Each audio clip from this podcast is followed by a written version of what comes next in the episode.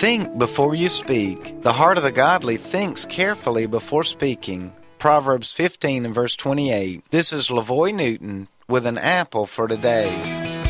Our words can be powerful. They can be either used for good or evil. They can be used as weapons of mass destruction or as a word of encouragement to those who are discouraged. I challenge you to give careful thought over your words today. Let your words be those that will help others and not harm them. Let's pray for God's help for this in our lives. Father God, I pray that you'll help my friends and I to be used in a good and godly way today with our words. Help us to think before we speak, and then to speak words of life, hope, and encouragement into people's lives. In Jesus' name, amen. An Apple for Today is a daily word of encouragement by pastor and author LaVoy Newton. More resources and encouragement are available at anapplefortoday.com.